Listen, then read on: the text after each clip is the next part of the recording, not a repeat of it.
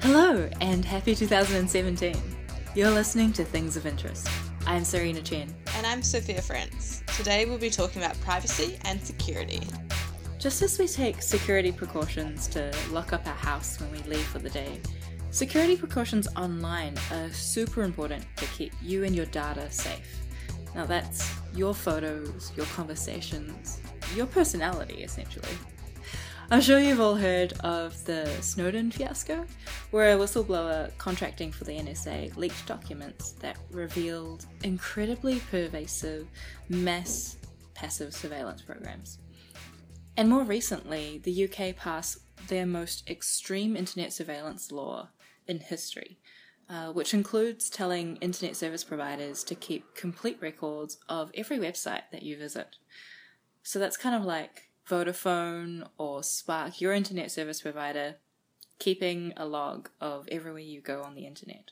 And even more recently, we've been hearing nonstop about these Russian hacking and disinformation campaigns, all this fake news stuff around the 2016 election. So it's it's an interesting world. but before we go any further, I really want to I want to acknowledge the obvious here. This all sounds ridiculous. It sounds surreal. It sounds like it came out of some sci fi novel. But the fact is that our lives are increasingly lived and stored on the internet. And so, while worrying about nation state hackers is a little out of our scope, there's plenty of other nasties on the internet that we should look out for. I think just a couple of months ago, the San Francisco public transport system was hacked by ransomware. And ransomware is one of the most common out there. It's when hackers they get into your system and encrypt your data. So they lock it away from you and you can't get to it. And they ask you for a fee to give it back. Um, and it's extremely common. And they're not doing this because of any kind of political ideology. They're just everyday criminals out to make a buck. So everyone is vulnerable to this. So, what I really want to chat about today is more like the dealing with the everyday criminals, the everyday hackers on the internet, and how we as everyday people on the internet can protect ourselves. Sophia, can you tell me a little bit about what kind of stuff you do every day to stay secure on the internet? I I worry that you're gonna be disappointed in me. Um, but sort of what I do is I link basically everything back to my email, so my Gmail account, and on there I have two factor authentication on.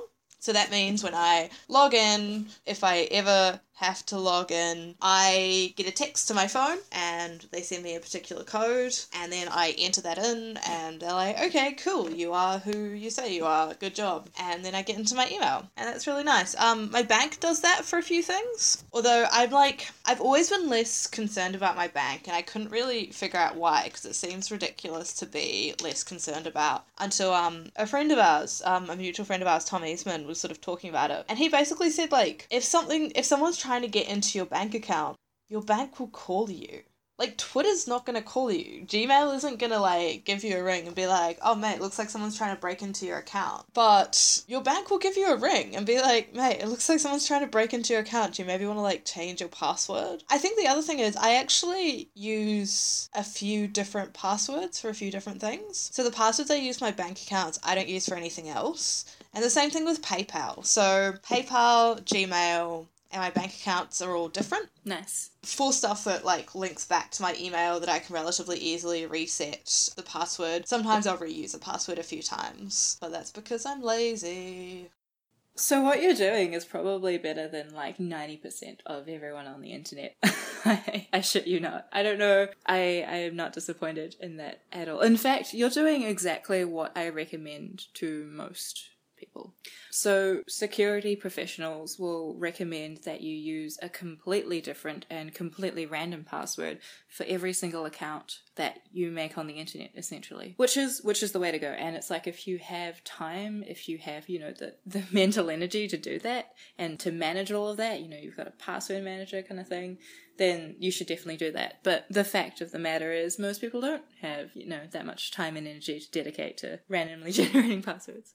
Well, I started being a yeah, I started being a lot better at um having different passwords and having like complex passwords. After I read that XKCD strip that was like the longer your password is, the harder it is to hack, even if you just have like words strung together that make sense. And so for a while, um, and I don't do this anymore, I would have like particular sections of rap songs that I would use as my passwords, and it would typically be from somewhere like Das Racist, where like they have a whole section that's like they'll just string words together in a rhythmic sense, and it's like okay, this makes no sense to anyone, but it works really well as a password because it's like thirty characters long or more, and that's one of the reasons it really frustrates me when like websites have like an upper limit on how long your password can be, because like I'm not gonna use the entire script of the Bee Movie to like lock my account, but come on, dude. That's a real frustration I have, especially like working for a bank because it's usually banks that have those upper limits, and those upper limits are are a hangover from some older technology that's just like really hard to replace. But yeah, you're you're totally right when saying that you're not as worried about your bank account, and I'm not either because banks have very hardcore anti-fraud things in place, so they will call you, they will like ask you to come in if it's really serious and you know prove your identity kind of thing. There's less to worry about there. You're also doing the totally right thing of having different passwords for your most important accounts. So this is usually what i um what i recommend is your most important accounts are usually your bank account and your email address that everything falls to and anything else that may have payment authority so like paypal. And the thing to do would be to randomly in marks generate a completely unique password for each of those most important things. And everything else is well it depends on like how much effort you want to put into it right? Like i i would then recommend to look at the accounts that you most frequently use and that you care about. So for a lot of people that's facebook because a lot of you know their their personal photos are on facebook um, for some that's twitter because that's you know how they talk to the world. So whatever whatever accounts that you care about and use the most frequently i put them in a second tier of you shouldn't be reusing passwords, but you might want to stick to some kind of like password pattern that in your head generates new password. The best thing to do, and if you don't want to remember any passwords at all, would be to get a password manager for these accounts. Yeah, so like, how secure are those, right? Because like the idea of having all my passwords in one place seems bad. And it's it. Well, it didn't scare me. It like it concerns me as well, which is why I don't currently use them. But every single security professional I know recommends them, so they're they're safe essentially. And if I were to start using one, I would probably keep a, a very long, complex password for my most important accounts, so like my email addresses to myself, and just have all of my other accounts like Facebook, Twitter, Tumblr, all of that stuff generated and stored in the password manager. They're really good. They've got their pros and cons, but security wise, they're they're pretty secure. They're pretty good. As long as you've got like a really long passphrase. And again, like you said something really on point when you said to use a long passphrase, like a big phrase that's really long that you can remember really easily rather than like a six string of like random uppercase, lowercase numbers. And so like actually you're, you're doing super well. Okay, yay. yeah. And like the thing to do better would be to like start um just not reusing passwords in your other accounts. Well, mostly, particularly because a lot of my accounts I'm just like permanently signed into on my computer, I will often forget my passwords. and then I have to reset them anyway. so I'm not like super fussed about it because it's just like, oh, oh, I'm trying to log on to Facebook. Nope.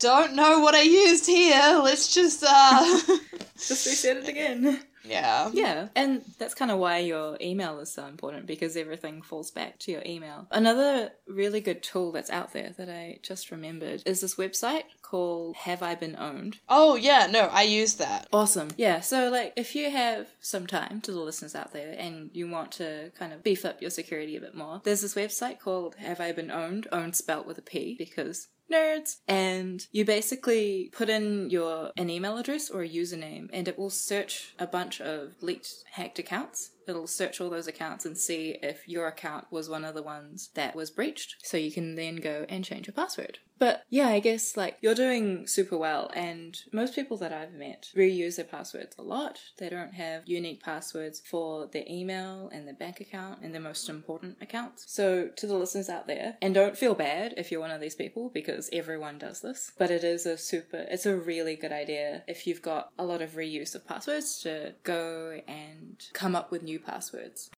Yeah, it's hard to talk about like ways of generating passwords without like because everyone has their own way and you kind of don't want to expose that. But I I will share with you how I generate passwords. And you can do this. You just need some dice, which I have here. or one die really and you can either have it's just a big book. So either dictionary thesaurus Yeah. um, bible i don't know lord of the rings an obscure book romance novel just a book with words in it. And then you devise some plan that maps whatever the dice rolls tell you to some words in the book. And you just start rolling dice. And then you what you'll get is you'll get a, a string of words and then you can like do some stuff to the words if you want. You can like spell them weird or make them capitalize or like add some punctuation in there or some numbers. You do whatever you want with them. Don't tell me. I'm not going to tell you. But yeah it's that's a really good way to be truly random with your passwords and making them like long and memorable. So yeah, that's that's a one way to do it. Um, the other way would be, of course, to get a password manager and just let them do that for you, because then you don't have to think about it. Okay, so that's passwords. I don't know how much you know about this, but I have just finished reading a book on the Riemann hypothesis. So, how good is bank security? Bank security. So this was sort of mentioned in the book, partly because like the Riemann hypothesis is potentially, and the Riemann um conjecture is like it's a way of maybe predicting when prime numbers occur. From what I understand, I am a geneticist. and banks, do they still use like prime numbers to encode stuff? Okay, so everyone uses prime numbers. This is why it's such a massive conjecture. It has such far reaching effects because everyone, like all encryption, relies on, well, not all, but 99.9% of all of the encryption that you will come across relies on the fact that really, really big numbers are hard to factorize into primes. So I don't know uh, how specific you'd like me to go into Um, just this. yeah, a bit. Yeah, I Yeah? like hearing about it. Well, I mean, I could I could go through it, and if it's too complex, we can just cut it out. But how encryption works essentially is this. So I've got a secret message that I want to give to you, right? Mhm. And I don't want anyone else to see this message. So I need to encode it. I need to like muck it up a bit, encode it, so I can then give to you. No one else knows the code, and only you know the code so you can read it without anyone else knowing. But the problem with that is that we need to agree on a code beforehand. Like, how do we actually encode this? And it's easy when, you know, we know each other and we can talk about it somewhere else in real life and then, you know, encode stuff later on. That's cool. But what if you and I are complete strangers? How do I negotiate a secret code with you before we actually talk without anyone else listening in? Now that's the problem that asymmetric encryption, which is the thing that we all use basically on the internet. When you see that HTTPS stuff Mhm. on your browser, yeah, that means that the entire page has been encrypted. Oh, that's really cool. Yeah, yeah, it is really cool. It, it, and it means that like someone in the middle of your connection can't like just listen in on what websites you're going to and like what you're looking at. So that HTTPS stuff, that's why it's green. It's it's important.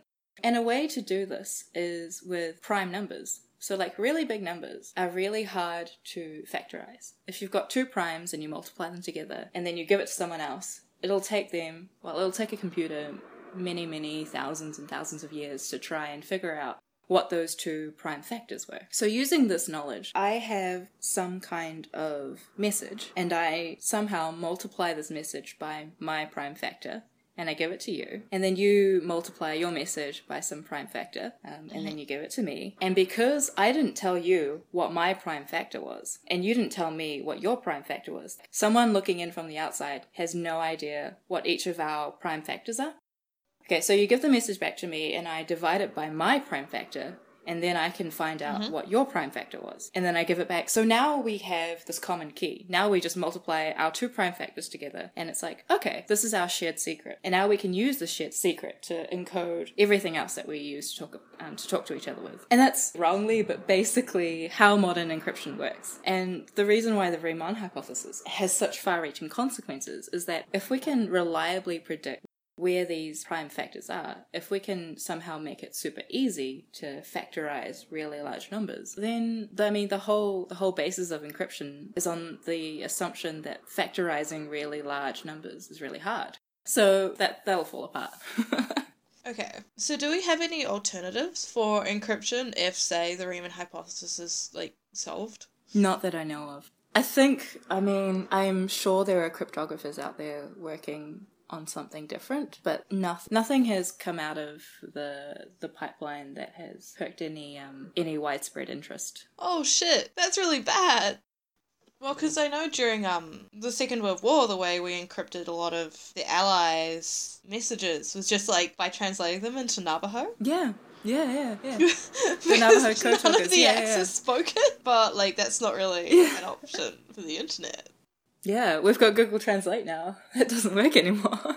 It is a worrying thing, but I don't think it's a thing that we'll worry we'll have to worry about within the next 10 years. Okay. Yeah, the Riemann hypothesis is incredibly incredibly hard to prove. Although, I don't know, maybe I'm jinxing this. Maybe it'll be proved or disproved tomorrow, who knows. But I think we can reliably count on that for at least the next decade. It's exciting though.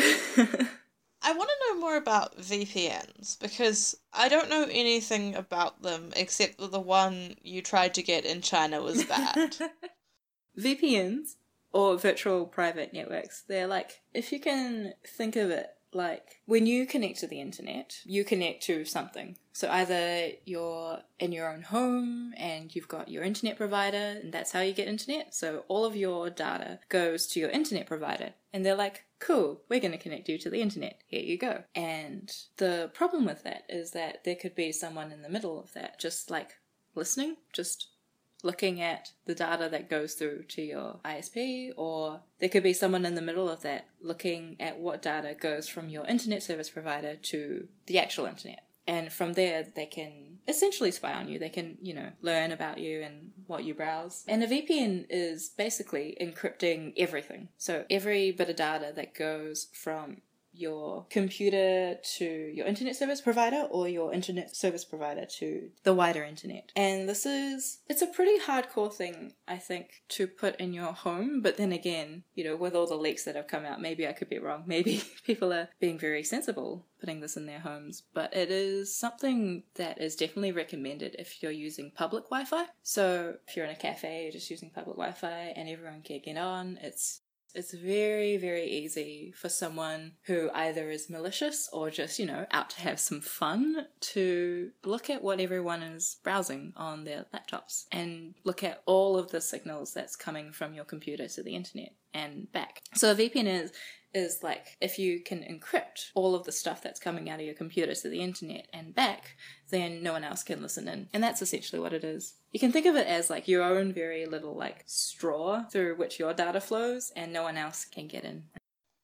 Okay, that's pretty cool. So, is that why people can use them in like China to access Facebook? Yeah, yeah. So what happens is that if you basically funnel all of your data through this VPN and then the VPN connects you to the internet, the wider internet, then you're going to look like you're coming from wherever your VPN is coming from. So it kind of like masks where you are in the world. And in China, so they have this great firewall, which they call it, that blocks a lot of websites. And they do this because they can intercept what you're browsing. You know, they know what websites you're going to. If you're going to one they don't like, then you don't see it. If they go to one that they're okay with, then you see it. But if you encrypt everything, then they can't tell what's a good website, what's a bad website. And essentially, you're not asking this Chinese service provider for your internet. You're asking your VPN for the internet. And you're doing it through the Chinese service internet provider. Okay, so you ask the Chinese like internet service provider to talk to your VPN. Kinda, yeah, yeah. And sometimes they do dodgy things with that. Sometimes they don't give you like a very good connection, but I mean, you can use it anyway just because so many people use it and they do want to keep foreigners happy. You win some, you lose some. Is that how plugins like Hola work or Ola or whatever that is? Oh, what is that? I have never heard of that. It's one of the Google plugins. It's like an unlimited free VPN, and you can sort of change what you're looking at. Like, so that you can watch Netflix in America, basically. Oh, yeah. yeah, pretty much. Back in the day, there were things like you'd use proxies a lot. I mean, you still use them now, but they were more widespread back in the day when you wanted to watch some videos from America that you couldn't watch. Uh, we used to use those to, like, go to cool websites at school. Yeah, yeah, FunnyJunk and shitty websites like that. But it's it's kind of the same principle. It funnels all of your traffic through a point somewhere else in the world, and so you can pretend to be somewhere else in the world. The thing to look out for with free VPNs is you should probably read their privacy policies. If they don't have one, maybe don't use them because they're functioning as your new or like second layer of internet service provider, so they can see whatever you see essentially Okay. and it's like usually the ones that you pay for you can you can pretty much trust but it's i mean the internet is all about trust so your mileage may vary Okay, next question. yeah I, I'm sorry that this is like an episode where I'm just like, I have all of these questions about the internet, Serena. No, I don't understand it. that's all good that's all good So you know the big palaver about like Hillary Clinton's emails or whatever that I paid very little attention to. yeah What was that about from like an internet perspective? Did you have like a separate server or was like using some encryption so everyone thought it was dodgy? Like what was happening there? oh um i can't tell you the detailed ins and outs of that but she wasn't doing anything that was uncommon by other government workers so this is something something that they shouldn't do by the way but a lot of them do do do do um because You're a child. Ah, yes. My humor is unparalleled. so, if you are working for the government in the United States, they give you a government email address, and all of your email and all of the things that you do through email should be funneled through that. And they've got their own state security that's around that. And if you have that, you can't get your email on your phone, which is annoying.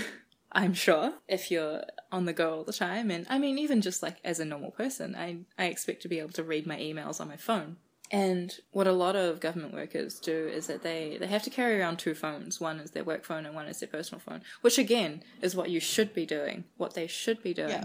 It's a it's the correct best practice. But it's annoying. So what a lot of government workers do do is that they set up their own email server and they just funnel everything through their own email server so they only have to carry one phone. And A, they shouldn't be doing this, and B, a lot of people other than Hillary Clinton are also doing this. It's a it's an unspoken truth or like a like an out secret amongst those in DC. So, you know, those are true facts, take them or leave them.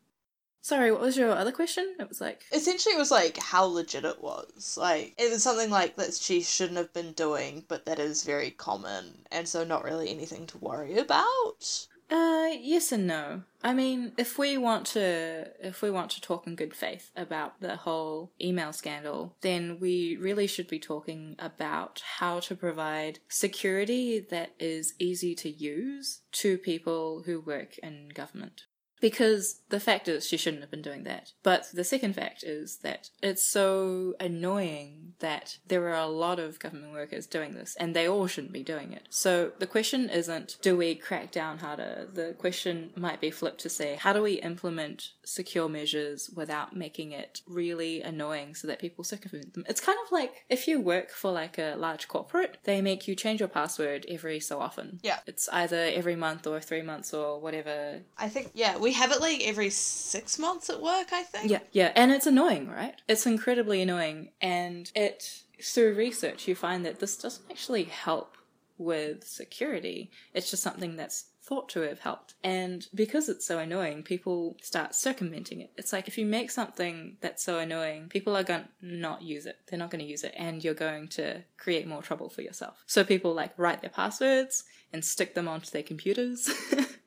and stuff like that. I think it's a it's a bigger question for the security community and and the people who implement that that stuff for the government. It's less of a question of I don't know, let's make Hillary Clinton an example of this because a lot of people do this. Yeah, was it legit? Like, what were they actual emails leaked? Yes, there were actual emails leaked. I just the internet is so complicated. Yeah, and the tech industry does. I just a- want to talk to my friends.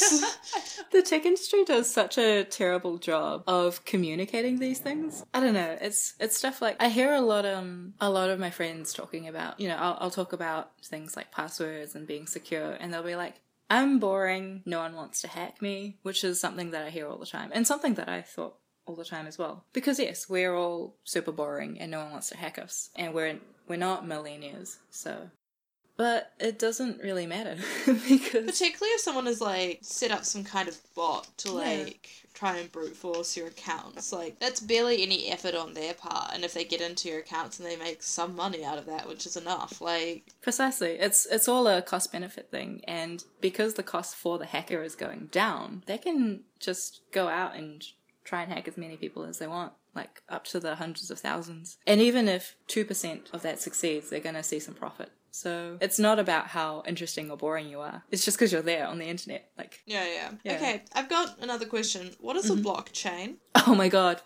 So blockchain is a way of doing currency on the internet. Well, actually no. More generally, a blockchain is basically like a record of things that have happened, if that makes sense. And this was used to solve the internet currency problem. It's like we want a currency that's not bound to a specific country. We want to buy stuff on the internet, so how do we do this? And the whole idea of blockchain currency is that it's decentralized, so you don't have But yeah. hold on, wasn't that Bitcoin? And didn't that go terribly? Yes. Okay. Yes. So the whole idea is that you don't have one person dictating what's happened, what transactions have happened. So you don't have a record, one record somewhere that says, this is what has happened. You know, Alice gave $3 to Bob, and Bob gave $3 to Charlie. Because if you had one person dictating that, then they could make stuff up. They could take away your money, essentially. Um, so the idea of the blockchain is that it's an history of transactions, but everyone keeps a copy. And if everyone keeps a copy, then you just say, okay,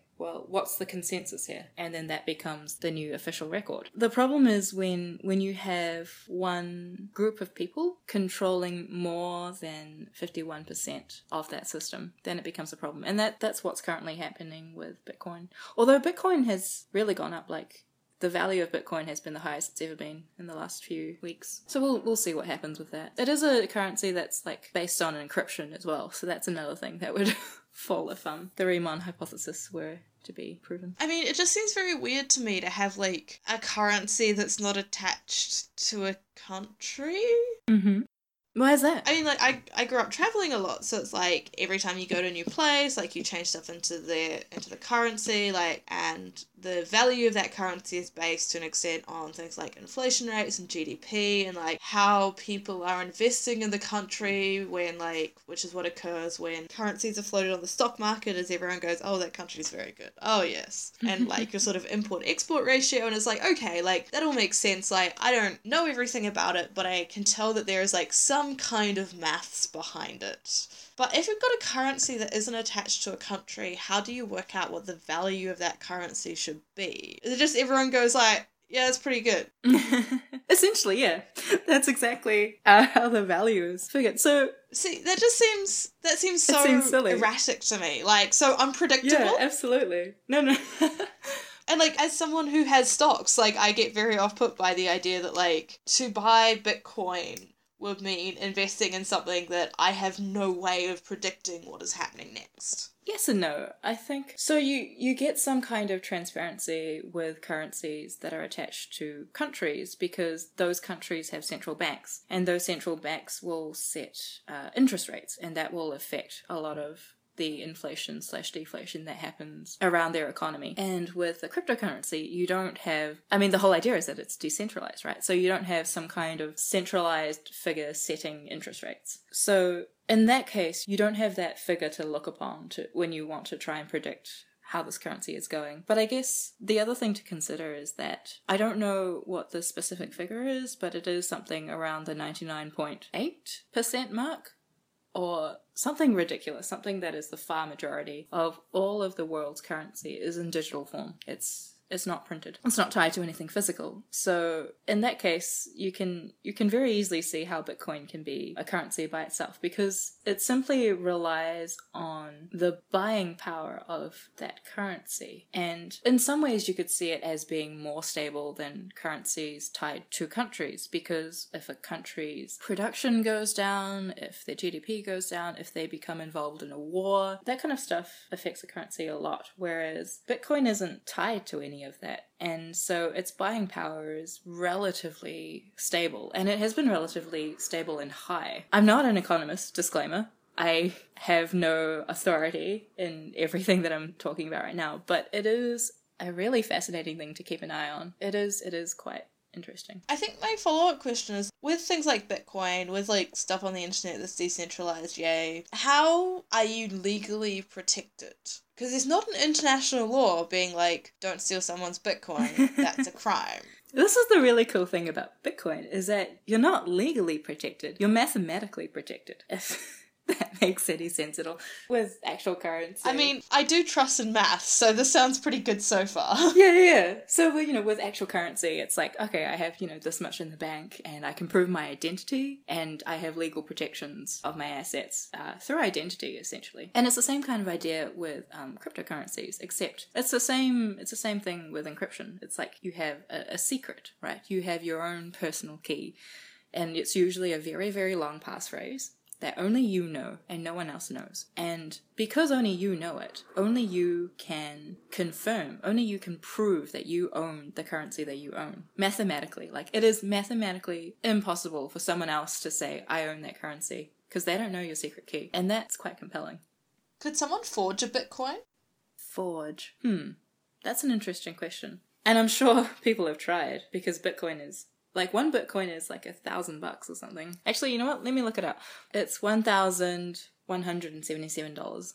So it's very high. People will definitely try this, I bet. My initial thought, as someone who is not a hacker and not actually very good at any of these things. What I try to do is basically take control of a lot of machines with these transactions with the blockchain and try and start a competing blockchain. But that's incredibly difficult because everyone, every single person, everyone who's using this has a copy of the blockchain. So you're going to have to compromise enough accounts to gain a majority to say this is the new blockchain. And that is very, very difficult. That's the only way I can see you forging it though. Maths. Man, maths. It's strong. is this interesting? It is. It's fascinating, but it's also like so far out of my area. yeah, I think like tech people, we need to be better at communicating this shit because it's like it's not. I mean, it is nerdy, but other nerdy things have been communicated very well, like space. Everyone loves space. is it bad that a lot of people always have location on on their phones? Like, I think it's bad because it's wasted battery. But like, is that like a risk? It depends on what you're trying to protect yourself from, which is like the answer to every single security question ever. Is like, if I'm trying to protect myself from this app that I don't know about, then it's super easy. You can just turn location services for that off and keep location on for everything else. If you don't trust your, um, I don't know, your phone manufacturer's company, then you probably don't want that. You probably want to turn that off. If you don't trust the telecommunication services that you're with, then you probably don't want to use a phone. if you, you know, don't trust your government, then you probably don't want to use a phone. You want to turn like the whole thing off. It depends. It's all about trust and it's all about what you want to protect yourself from. But for the everyday person, as long as you keep an eye on what apps have permission to access your location and what apps don't, and you're okay with that, then that's as much as you need. Something else you put in the show notes are blockers and trackers. And I don't even know how to convincingly phrase a question around those because I don't know what they are. Okay, so you already have them. It's like ad blockers. Okay. And like tracker blockers. So in a previous episode, we were talking about ads, and I was like, hey, you should install uBlock Origin, you should install Privacy Badger and HTTPS everywhere. And then I did, and it's been great. Yay! Yeah, and that's something that's really easy for everyone to do is, okay, list of really easy things that the average person can do really quickly right now in zero time at all is make sure your browser is up to date, make sure your computer is up to date, install uBlock Origin, which blocks ads, and a lot of um, malware is, is spread through ads. Install Privacy Badger, which blocks trackers, and those trackers are usually from ad companies trying to, you know, figure out what ads to show you. And install HTTPS Everywhere, which makes sure that you're using HTTPS, which is the encrypted version of looking websites. And that's boom, you're more secure already. Is our website on HTTPS yet? I haven't. yes, yes, it is. Yay! Woo! We are encrypted. Go us. So are trackers like cookies? They include cookies, yeah. Yeah. Cookies are a way of websites to identify you without identifying you because um of like everyone's privacy policies. If they've got a reasonable privacy policy, then they'll have to say like, you know, we can't identify you. I can't say, "Hey, you, Sophia, you're looking at my website." I have to say, "Hey, you, 92B12X, you're looking at my website." And so it's a way for them to say, "Hey, you've been here before. We're going to show you some different things." And sometimes cookies aren't aren't all that bad. Like most of the time, they're fine. It just depends again on uh, who you trust, what websites you trust. So if you get a cookie from a website that you're like, hmm, seems dodgy, you might want to delete that. You might want to block that. If you get it from Google or Facebook, you're like, okay, I know you. You're probably all right. I don't know. Is there like any other mistakes that you see people making a lot that like are really easy to fix? Stuff like not updating anything. Because you know how you get those like update notifications? It's like, hey, there's a new version of Windows or of Mac OS. Do you want to update now or later? And everyone's like, nah, later.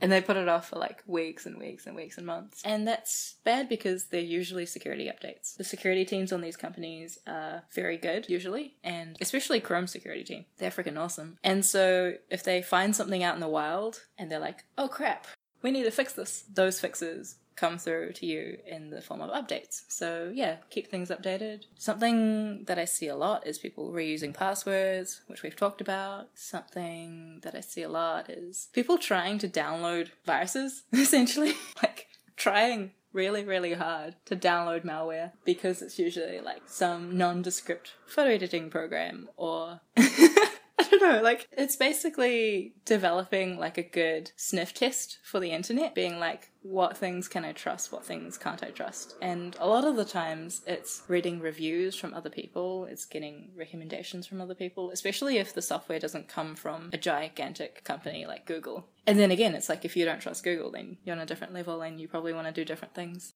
So it's all it's all about who you trust. Wear a tinfoil hat, like Yeah. the frustrating thing about talking about security is that it's really inconvenient, like the things that you have to do. It's like and it's really boring. And people just want to have things that work. So the balance that you have to come to is okay what companies do i trust? What things do i trust? What websites do i trust? And working off of that. Because once you once you can like pinpoint the level of trust you have for different things and you're like okay so maybe i'm okay with google maps knowing where i am. Or maybe i'm not. Maybe I'm okay with Google reading my emails all the time. Maybe I'm not. And that's something that every person kind of has to negotiate for themselves. Because it's like if you're not okay with Google Maps knowing where you are, then you can't use Google Maps, and that's annoying. So teach to their own. Oh yeah. Mhm. Um, what's this with governments trying to get like Google to release emails to them? Yeah, that happens a lot. That happens a lot. That happened to Apple. That was in the news recently when the, the San Bernardino shooters left their iPhones and the FBI wanted Apple to essentially create a backdoor. So create some way of someone getting into someone's phone without knowing the passcode. And what they I mean, the FBI, the people working in these government agencies, they're very smart, so it's not like they didn't know this. But the fact is, if you ask for a backdoor, it's not just a backdoor for the government, which is how they're selling it, it's a backdoor for everyone. For everyone. Yeah, everyone, like, as soon as you know what that is. And people will find it because they're financially motivated to find these things. So, yeah, that's a bad idea. To my mind, it seems really stupid for a government to be like, we want you to create a backdoor for us. Yep. When it's just like, but hackers are better than you? Like, they've shown that a few times now, so they'll probably also find those backdoors. And I think they know that, but I also think because of the kind of work that state surveillance agencies are doing, there's a lot of, they come to a lot of obstacles when it comes to the law. Because, you know, the internet and technology and all these things are so new, a lot of it hasn't been distilled as well into our law. I'm sure they have their own frustrations and I'm sure they come across like things that don't make sense in the law when it comes to when it comes to investigating these things. But at the same time, asking for a very major company to install a backdoor in the devices, I personally don't believe is the way to go. And a lot of people think that too. It's super tricky because it's like a lot of the times we think of state surveillance agencies as like the enemy, and then in some other cases, they're like the good guys. So it's it's a balancing act. I get very concerned by state surveillance simply because, like, in most countries, the state is still biased against people who maybe weren't born in the country, maybe Yeah. were born in the country and have the wrong colour skin, people who, like, are involved in activism. And it's like, but those things aren't bad. And when bad things happen, you have the ability to, like, not need a backdoor and not need to do all of these things. So you're kind of good. It's it's really difficult. And like this is again to the friends out there who say, you know, I don't care if people spy on me. I don't care if the NSA spies on me because I have nothing to hide. And that's really not the point. The point isn't if you have something to hide or not. The point is you have no idea what future government is going to come into place. Trump, and you have no idea what they will decree is unlawful and illegal. And the absolutely fine things that you've been doing on the internet, the, the things that have been, you know, completely okay according to the law that you've done, might suddenly become not okay. And that might get you into trouble. And that is the worry of massive passive surveillance. Oh, by the way, to like any activists, minority activists especially who or journalists who are listening to this you're you're going to need some more beefier protections. Uh, you're going to need to like install tor or, or like use brave or i would suggest everyone to use signal which is the the messaging app that encrypts everything. Um, just because You suggested that to me before, yeah. just because it's quite easy to use and the more the more people use it the safer it is essentially. But yeah if you're a journalist listening to this i don't know email me for more things or i'll introduce you to people who actually know what they're talking about and yeah stay safe I hope this has been helpful, or if not, it has been interesting. Um, security is hard. Yeah, I've I've learned a lot, as you could probably tell, that uh all of those questions, that was not an act, my friends. I actually just know nothing about the internet.